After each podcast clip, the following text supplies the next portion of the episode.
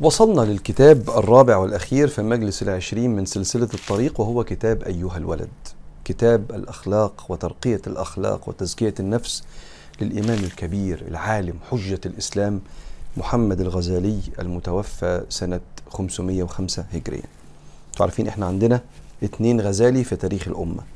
أش أشهر اتنين نعرفهم يعني. الإمام الغزالي القديم الشافعي 505 صاحب الكتاب والشيخ الغزالي المتوفى تقريبا في أواخر التسعينات تقريبا سنة 98 لو أنا مش غلطان الشيخ محمد الغزالي المشهور. الكتاب ده بتاع الإمام الغزالي القديم متوفى من ما يقرب من ألف سنة سنة 505 وصلنا مع بعض في الجزئية لما الإمام شقيق البلخي وده الشيخ كان عنده تلميذ اسمه حاتم الأصم. وحاتم الأصم بيقول له يا إمام أنا بقالي 30 سنة معاك اتعلمت 8 حاجات. قال له 8 حاجات في 30 سنة؟ طب قول لي إيه بقى الثمان خلاصات دول؟ فبدأ يحكي له إحنا وصلنا للفائدة السابعة من الثمان حاجات. والكتاب موضوعه إن الإمام الغزالي بينصح أحد تلامذته إزاي يبقى إنسان صالح عالم مربي داعية إلى الله ويكون قوله منطبق مع فعله ويكون رحيم.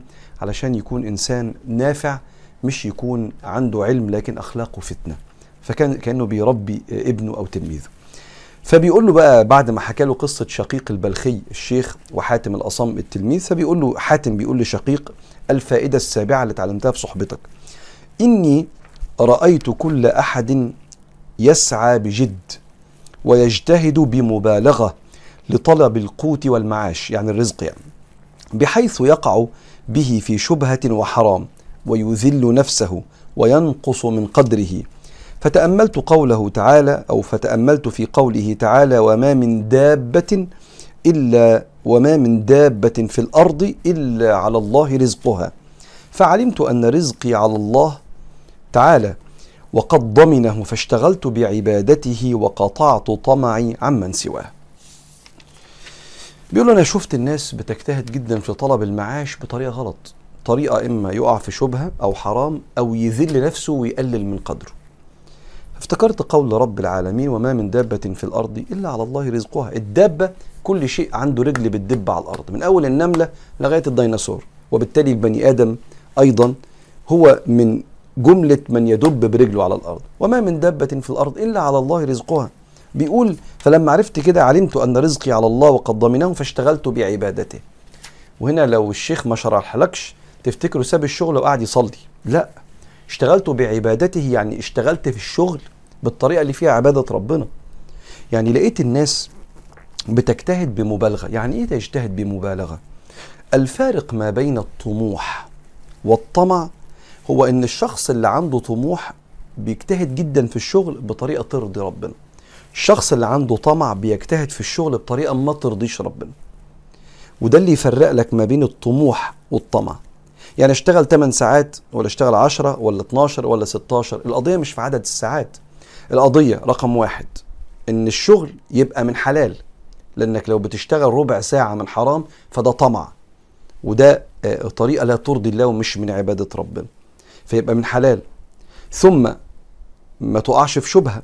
يعني تبقى وانت بتشتغل عارف ان مالك حلال ومطمن لده ثم ما تبقاش بتكذب وبتغش وبتلاوع وبتماطل فيبقى القرش حلال لكن طريقة مكسبه حرام بجيبه بالغش والكذب. ثم ما تذلش نفسك بطريقة انت مش محتاج تذل نفسك بالطريقة دي. مش محتاج تهين نفسك بالطريقة دي. وكلمة تذل نفسك يعني تعرض نفسك لمذلة حقيقية. مش تذل نفسك إنك أنت تبقى صابر على مدير حازم شوية أو مدير شديد شوية أو مدير مثلا ساعات بيبهدل الناس بس أنت ما عندكش فرصة تانية. فبعض الوقت بتحتاج تصبر على سلوكه وأخلاقه ده وما تبقاش مندفع عشان أنت وراك كوم لحم. فتبقى بتتجنب إنك أنت تتخانق معاه بتتجنب إنك أنت تصطدم بيه بتتجنب إنك أنت تتعرض ليه. بس بتقوم بشغلك الحلال عشان ما تعرضش نفسك لمذلة النفس. لكن لو واحد بينافق وبيكذب وبيجامل مجاملات بنسميها مسخة فيها طريقة كده مش حلوة أو بيشتغل عصفورة عند المدير وبيفتن على زمايله. الطريقة دي طريقة مش حلوة وفيها قلة ثقة في ربنا سبحانه وتعالى وقلة ثقة في رزق الرزاق وضمان وكفالة ربنا لرزقنا وبيخش البني آدم يحط دماغه على المخدة بالليل وهو محتقر نفسه لأنه خان قيمه. فهو هنا بيقول له أنا هجتهد بالطريقة اللي فيها عبادة لربنا فاسمعها تاني بقى. بيقول له إني رأيت كل أحد يسعى بجد ويجتهد بمبالغة لطلب القوت والمعاش. لغاية هنا مفيش مشكلة. بحيث يقع في شبهة وحرام. هنا جت المشكلة بقى الطمع هنا. ويذل نفسه وينتقص من قدره أو ينقص من قدره. فتأملت في قوله تعالى وما من دابة في الأرض إلا على الله رزقها. فأنت اشتغل. واجتهد. وعدد الساعات اللي يخليك تعرف تجيب رزقك وتتوسع كمان بس خد بالك من حلال من غير ما تذل نفسك ومن غير ما تيجي على فرائض حياتك. ما يبقاش شغل والعيال مش لاقي حد يربيها. ما يبقاش شغل وبيتك مش لاقيك. ما يبقاش شغل وابوك وأمك ما شافوكش بقالهم شهر. وكأن الإنسان بيشتغل فعلا هو ورك هوليك زي ما بيقولوا مدمن للشغل. بس قادر إن هو يبالانس قادر إن هو يبقى عنده اتزان في حياته ما بين واجباته الأخرى. ساعتها ما يبقاش أصلا ورك هوليك ساعتها يبقى عنده اجتهاد لكنه متزن في حياته. قال فعلمت أن رزقي على الله تعالى وقد ضمنه فاشتغلت بعبادته وقطعت طمعي عمن سواه. اشتغلت بعبادته يعني اشتغلت في الشغل وصليت واجتهدت في شغلي من غير ما أغضب ربنا سبحانه وتعالى. وفضل إن أنا ما آخدش فائدة تانية تعالوا نقف هنا. نكمل المرة الجاية في المجلس ال 21 إن شاء الله. شكرا.